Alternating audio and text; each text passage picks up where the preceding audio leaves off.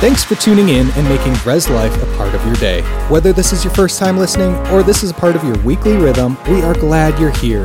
If you'd like to connect more throughout the week, check us out at reslife.org, download our app, or follow us on social media. It's time for today's message, so let's dive in.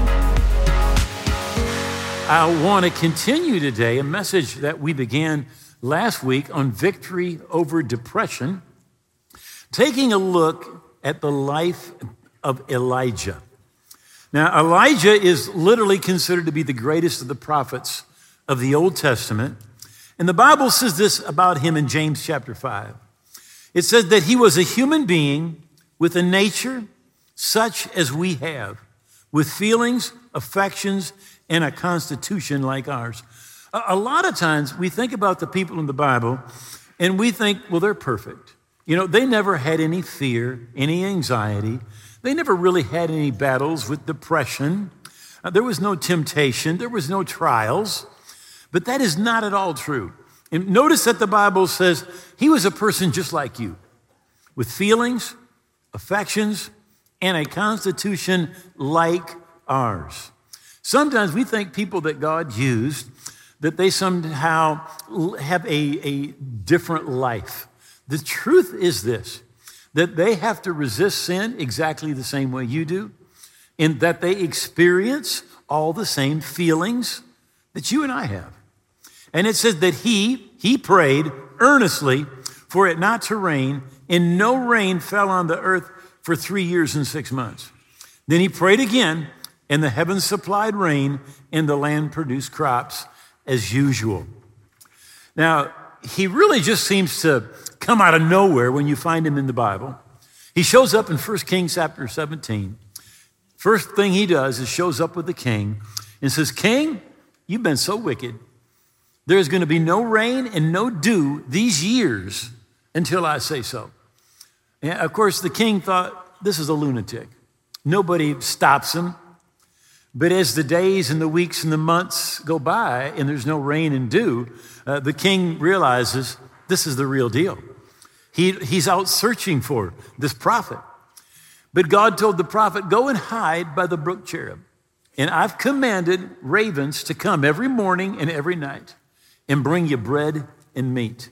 So there's supernatural provision. But when the brook dries up, God says, Arise and go to Zarephath. I've commanded a widow woman there to provide for you.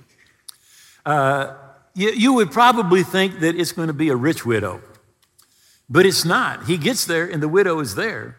She's out gathering a couple of sticks. And so he says to her, Hey, please bring me a drink of water. And as she's going, he says, And uh, bring me a little cake to eat too. And she says, As the Lord your God lives, she said, I only have a handful of flour and a little bit of oil left in the bottom of a jar. And I'm going to go make a cake for my son and a little cake for me, and we're going to eat them and we're going to die. And the prophet said, Yeah, go ahead and make a little cake for yourself and a little cake for your son, but make me one first. And as I said, if 60 minutes had been there, what a, t- what a program. They would have torn the prophet apart. Prophet takes widow's last meal. Can't you read it? But this is what the prophet knew. He knew that she was afraid to give, so he said, Don't fear.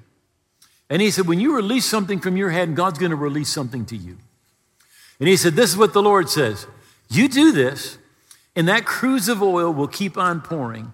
And every time you put your hand in that bin of flour, there will be more. And the Bible says that she did, and he did, and they ate many days. She, her household, and the prophet. But then eventually God says, Go and show yourself to the wicked king, Ahab, and have a contest. Tell him, Bring all your prophets to Mount Carmel, put up a sacrifice on an altar, but don't put fire. And I'll do the same. And the God that answers by fire, he's God. So they have the contest. There's 450 prophets of Baal. There's 400 prophets of the Asherah. And they're screaming out, they're crying, they're dancing, the Bible says, around the altar, crying out to their God. They're cutting themselves, trying to get his attention, but nothing happens. Finally, it's Elijah's turn.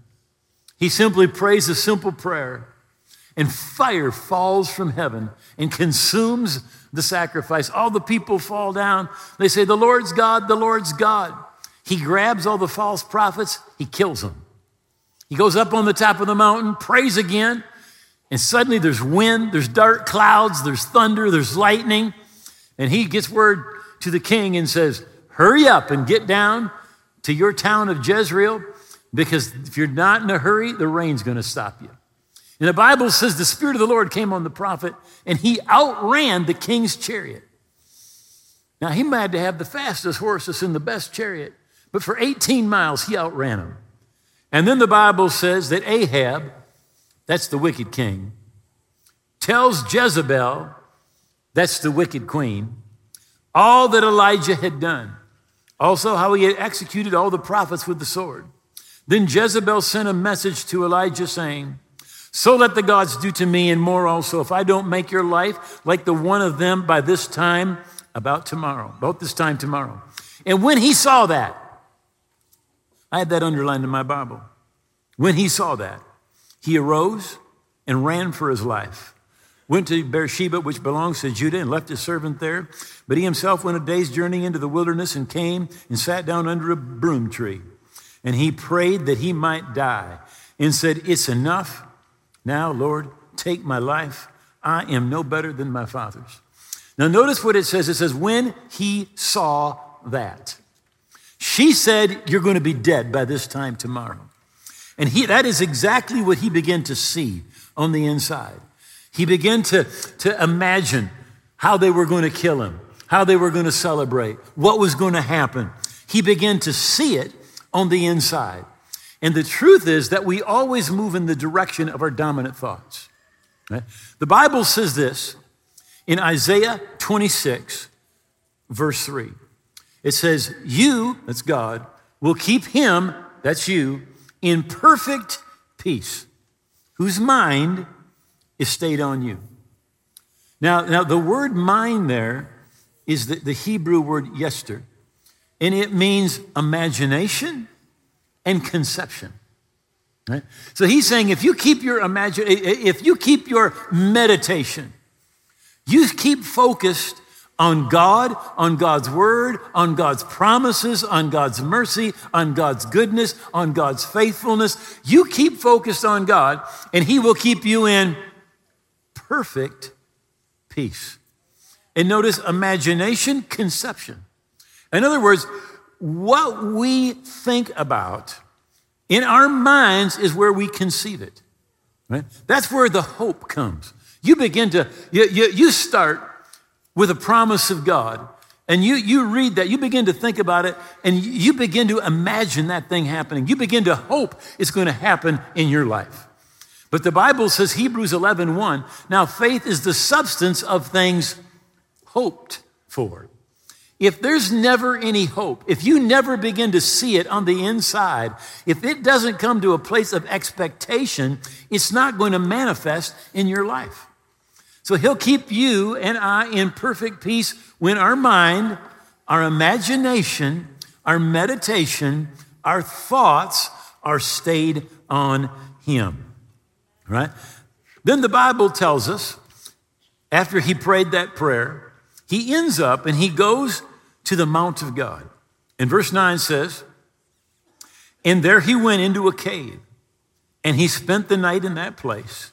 And behold, the word of the Lord came to him and said to him, What are you doing here, Elijah? And he said, I have been very zealous for the Lord God of hosts. For the children of Israel have forsaken your covenant. They've torn down your altars. They've killed your prophets with the sword. And I alone am left.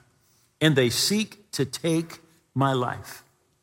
So let's take a look at where he's at. Verse 3 says he was very afraid. He's full of fear. Verse 4, he says, I've had enough. It's enough. Literally, he has lost hope. Then he says, Lord, take my life. He's so, so depressed, he's suicidal. He said, I'm no better than my fathers. low self esteem. He said, I've been very zealous for the Lord of God. I have worked hard for nothing. I have given my life, but there's no results. Then he says, I alone am left. He's, he's lonely. And he is, in his mind, he's alone. And he said, They're trying to kill me. There's worry, there's anxiety. Let me just tell you something. That is a, any two of those are a recipe for depression. Any two are a recipe for direction. So the Lord said to him, Go out and stand on the mountain before the Lord, and behold, the Lord will pass by. And a great and a strong wind tore the mountains and broke the rocks in pieces before the Lord, but the Lord was not in the wind. And after the wind, an earthquake, but the Lord wasn't in the earthquake. And after the earthquake, fire, but the Lord wasn't in the fire. And after the fire, a still small voice. So it was when Elijah heard it that he wrapped his face in the mantle and went out and stood at the entrance of the cave. Suddenly the voice came to him saying, What are you doing here, Elijah? What are you doing here? And, by the way, so often what we think is that God's going to show up in some wild way. Right? We're, we're like, God, if this is your will, let three camels walk through the sanctuary. We want something spectacular. We want to see an angel. We want something like that. But God shows up in that still small voice. Romans 8:16 says the Spirit himself bears witness with our spirit. It's God speaking to you in your heart. That's where God speaks to us most of the time. Right? Uh, a couple of things that are really key in breaking depression off from our life. I want to I want to talk to you about at least three, right? And the first one is this: have an eternal perspective, right? Look at it. If, if however long you're going to live, right?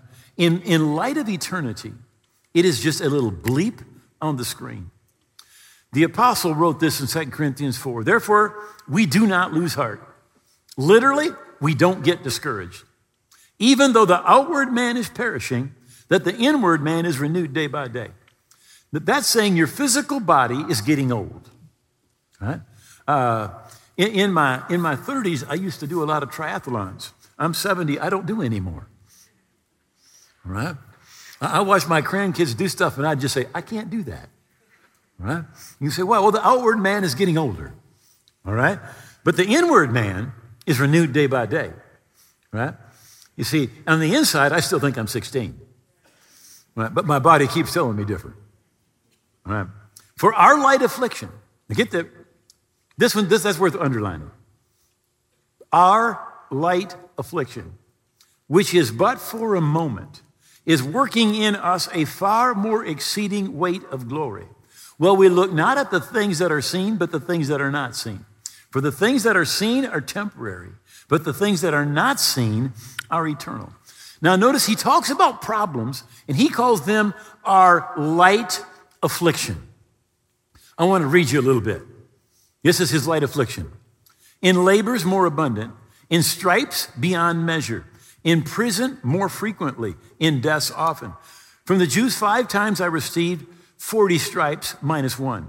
Three times I was beaten with rods.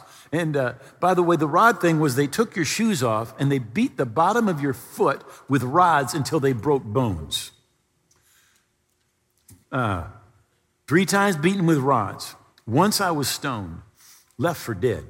Three times I was shipwrecked. A night and a day I've been in the deep. In journeys often, in perils of water, perils of robbers, perils of countrymen, perils of Gentiles, perils in the city, perils in the wilderness, perils in the sea, perils among false brotherness, in weariness and toil and sleepiness often, in hunger and thirst, fastings often, cold, nakedness, besides the other things that come upon me daily, my deep concern for the churches, are light affliction. I don't know what you're going through, but you just need to start calling it light affliction. Just kind of smile, right? Because it's nothing in compare to eternity. It's nothing, right? Uh, he goes on, and here's what he says to the Lord. He says, I've been very zealous for the Lord of hosts because the children of Israel have forsaken your covenant, torn down your altars, killed your prophets with the sword. I alone am left, and they seek to take my life. I alone am left, and they seek to take my life. Now, God's going to answer him, and he's going to say, Look, I have 7,000 people that have not bowed the knee to Baal. 7,000. Now, the prophet's problem is this he doesn't know any of them. Right? There's 7,000, but he doesn't know who these 7,000 are. He is living the life of a lone ranger. And let me just say this as a Christian, you and I are not called to live as lone rangers. Right? When we become part, when, when we receive Jesus, he puts us in the body of Christ. Right? When Jesus sent out his disciples, he sent them out two by two. Over 30 times in the New Testament, the Bible tells us to one another. How many of you know you can't one another by yourself? Can't be done. But he says, be devoted to one another. Give preference to one another. Be of the same mind towards one another, accepting one another, right? Uh, esteeming one another, building up one another, counseling one another, serving one another, bearing one another's burdens, being gentle to one another, being kind to one another in unity, speaking the truth to one another, submitting to one another, forgiving one another, encouraging one another, living at peace with one another, seeking the good of one another, stimulating one another to spiritual growth, confessing our sins to one another, serving one another. How many you get there's another besides you? You can't one another alone, right? In fact, God does not have any lone rangers. But a lot of people today they really think that Christianity is, a, is, is really a private issue. It's not. It is not. We're supposed to be a part of a body. Again, Jesus sent out the disciples two by two. When I, when I think about this, I often think about King David. The most, the, the, the best known story about King David, he went out and he killed the giant Goliath in tremendous victory. How many of you know about that story? All right, most of you. How many of you know the story of the giant that David couldn't kill? Two, three, four. Let me read you a story. When the Philistines were at war again with Israel, David and his servant with him went down and fought against the Philistines. And David grew faint. Then Ishbi-benob, who was one of the sons of the giant, the weight of whose spear was 300 shekels, who was bearing a new sword, thought that he could kill David. But Abishai, the son of Zeruiah, came to his aid and struck the Philistine and killed him. So David had a day when he could kill the giants. But there was another day where the giant would have killed David if he hadn't had a friend if he hadn't had somebody with him. And, and I know this is true. There are days when you can kill all the giants that show up. But there's other days when if you're alone and you don't have help, you get killed. You get taken out by the giant. We were not meant to live the Christian life alone. And literally, here's a prophet. God says, I have 7,000 people just like you. He doesn't know a one of them. Right? And so when God straightens him out, one of the things that he does is he gives him a protege. He gives him somebody to be with him. Right? So he would not continue that, that life going alone. Right? In fact, God says, Go and return on your way to the wilderness of Damascus. And when you arrive, anoint Hazael, king of Syria. Also, you shall anoint Jehu, the son of Nimshi, as king over Israel. And Elisha, the son of Shaphat, at Abel, you shall anoint as prophet in your place. So, literally, when God's talking to him, the first thing that he does is he gives him an assignment. He says, Now look, I want you to go and anoint Hazael, king of Syria. I want you to anoint Jehu, king of Israel. And I want you to anoint Elisha to be prophet in your place. And what he did with that is, is he gave him somebody to be with him. Right? But he was just sitting around. He is, he's, he's literally having a pity party. And how many of you know that's the party that nobody, wants, nobody else wants to go to? When you have a pity party, nobody wants to be around. But he is having a pity party. He said, Man, nothing matters. No, nothing I've done has made any difference. Woe is me. Nobody loves me. Everybody hates me. I'm going to eat worms. Nobody cares. I'm alone. Nothing matters. And God straightens him out and says, Look, number one, you're not going to be alone anymore. He said, I'm giving you Elisha, and he's going to be with you literally all of your days. Then he gives him an assignment to go and start anointing some people to be king, right? Now, every one of us, you may not realize it, but you have an assignment from God. And, I, I want to say this God will, we will not get specific with you, right? If you're disobeying the last time he spoke to you. Sometimes people say to me, I, I, I don't think God's speaking to me. And my, my question almost always is this What's the last time God spoke to you? Well, he told me to do this. Well, are you doing it? No. All right? So find out what's the last thing God told you. All right? But I want you to listen. Ephesians 2:10. For we are God's handiwork, recreated in Christ Jesus, born anew, that we may do those good works which God predestined. That simply means He planned before for us, taking paths He prepared ahead of time that we should walk in them, living the good life He prearranged and made ready for us to live. This verse says that every single Christian, God has prepared things for you to do, good works for you to do. And, and by the way, we tend to think there's other things that are going to fulfill us. Right? But God said this when you're doing what I've called you to do, you're going to be living the good life. Right? There is nothing that will give you more satisfaction than being right in the middle of what God has called you to do. You see, you are the light of the world. Jesus said, You're a city set on a hill that cannot be hid. And we need to find out what is that thing God's called me to do. You say, I don't know. Well, find something and start doing something to help build the kingdom of God. And if you're not doing what God wants you to do, He'll get you where He wants you to go.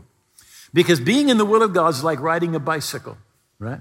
You get the bicycle moving, you can steer it. But as long as that bicycle isn't moving, you're not going anywhere, right? So find out what God's called you to do. And if you don't know, find something to do and start doing it, and God will move you where He wants you to be. Don't try to live the Christian life alone because we weren't made to live the Christian life alone. We were made to live in relationship, right?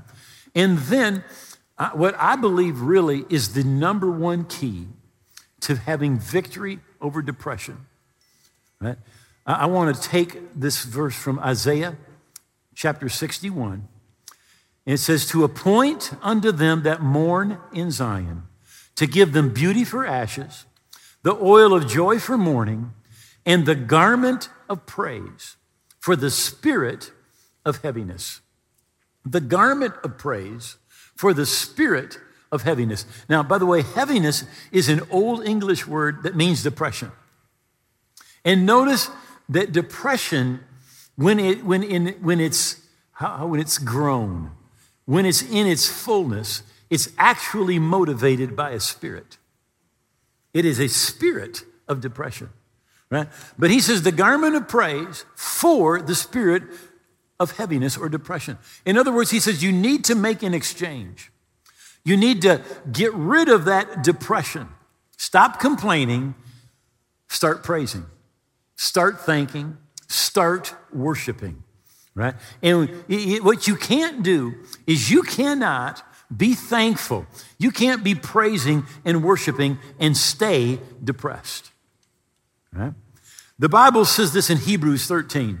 It says, Therefore, by him, let us continually offer the sacrifice of praise that is the fruit of our lips, giving thanks to his name. Now, we are continually to offer the sacrifice of praise. What is that? It's the fruit of your lips. It's when you speak it out and you're thanking God. But notice it's a sacrifice. There's days when everything's great and you're like, woo, hallelujah. But there's other days when you don't feel like it. And those are the days that it's a sacrifice of praise. Habakkuk said it this way Though the fig tree may not blossom, nor fruit be on the vine, though the labor of the olive may fail, and the fields yield no fruit, though the flock may be cut off from the fold, and there be no herd in the stall, yet I will rejoice in the Lord. I will joy in the God of my salvation. He said, Doesn't matter what's going on, I'm going to rejoice in the Lord. I am going to be thankful. In Hebrew, excuse me, in Revelation 4, verse 11, it says, And for your pleasure they were created. Right? You were created for God's pleasure. Did you know that? That's what you were created for. So, look at Adam and Eve. They are in the Garden of Eden. Uh, they, there's no sin problems. There's, there's no money problems. There's no health problems. There's no in law problems. There's no family problems. There's no depression problems. There's no racism problems. There are no problems, right? And you know what they do? They are created and they're fulfilling the purpose for which they're created. They're fellowshipping with God. They're fellowshipping with God. And, and you may not realize it, but you, you could be in the penitentiary in solitary confinement and you can fulfill your purpose. You can praise God. You can fellowship with God. You can worship God. You were created for His pleasure. Now, David in Psalms 116, where did it go? There it is. He is literally fighting depression, right? And he tells us what he did. Right? So here's how the verse starts. Verse 7 says, Return to your rest, O my soul. Now, here's what he's saying. He says, My mind is going crazy. There's all these problems. And I just keep on imagining the worst possible case scenario. Is there anybody here that when problems show up, your mind shows you the worst thing that could happen? Okay. That's literally what David has happening. All right? And so he's going to tell us what he did. Right? Now, as he's doing that, I want to remind you of Isaiah 26 and verse 3, which says, You will keep him in perfect peace, whose mind, imagination, meditation, conception is stayed on him. Right? Now, what so often we think is, well, I, have got, I've got these bad I've, I've, got, I'm, I'm, depressed because of my, my, my, my mind. I've had many people say I have a chemical imbalance. And you know what? You're probably right. right? Several years ago, I was listening to Dr. T.L. Osborn. And he, he, he said something that, that stuck with me. This is what he said. He said, Now, scientists have tabulated over a thousand different secretions from the human brain over a thousand different secretions from the human brain. He says, now what happens is this he says, you start thinking about revenge, you start thinking hateful thoughts. He said, and as your brain begins to secrete, and it's like putting rust in your joints. He said, but you, you begin to be thankful. You, you begin to forgive. He said, and it's like your brain secretes and it's putting WD 40 into your joints. See, the, the question is not, is there a chemical imbalance? The question is, does the chemical imbalance produce the depression, or does the depression and wrong thoughts produce the chemical imbalance? And I believe it's the second. Right? Again, over a thousand different secretions from the brain, right? Depending upon what we think.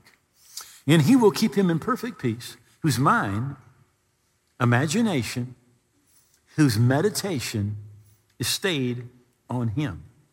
So David said, Return to your rest, O my soul. He says, For the Lord has dealt bountifully with you. And he looks and he said, God has been good to me. He said, You delivered my soul from death. Oh. King Saul literally, for years, sought to kill David. The Bible says every day but God protected him. He said, You delivered my soul from death, my eyes from tears. He had a number of heartbreaking family situations that literally broke his heart. But God, you know what God did? God healed his heart. He said, My feet from falling. One of the best known stories about David is he fell. He fell into sin with Bathsheba. But you know what? God forgave him. And he said, God, you put me in a large place and you set my foot on a solid rock. He looked at all that God had done and he began to be thankful to God for all that God had already done. Listen, this is Psalm 78, verse 41. Yes, again and again they tempted God and limited the Holy One of Israel. They didn't remember his power the day when he remem- redeemed them from the enemy. Do you know you and I limit God, right? When we don't remember what God has done for us, when we are not thankful for what God has already done for us, when we don't begin to praise him and worship him for who he is, right? What do we do? We limit God. You thought, well, I thought God would just do whatever he wants to do. No, no, no, no, no, no. You have a part to play. You have a part to play. The Bible says they limited God when they didn't remember his power. They didn't remember all the things God had done to deliver them and to provide for them and to protect them. Right. Ezra chapter 3 in verse 10. Now, Ezra has come to Jerusalem and the temple has been in ruins. Right? And this is what the Bible says. And the builders laid the foundation of the temple of the Lord. The priests stood in their apparel with trumpets, and the Levites and the sons of Asaph with cymbals. And they praised the Lord according to the ordinance of David, king of Israel. And they sang responsively, praising and giving thanks to the Lord, for he is good and his mercy endures forever towards Israel. Then all the people shouted with a great shout, and they praised the Lord because the foundation of the house of the Lord was laid. They praised the Lord because the foundation of the house was laid. They didn't praise the Lord because it was finished, painted, furnished, and dedicated. They praised the Lord because the foundation of the, of the place was laid, the foundation of his house. Jesus talks about how the kingdom bears fruit. It's 30, it's 60, it's 100, right? What they did is they began to praise when they just saw the littlest thing. They just saw God begin to move and they begin to praise. You pray for somebody, you say, Are you better? Well, I'm maybe 20% better. Uh, why didn't God give me the rest? No, thank God for 20% right? God begins to take you out of sickness, take you out of depression, begins to bring a new level of peace into your life.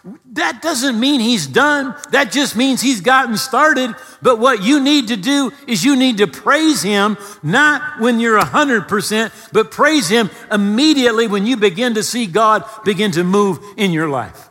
Now, I'm going to ask everybody to stand up and we're going to begin to praise.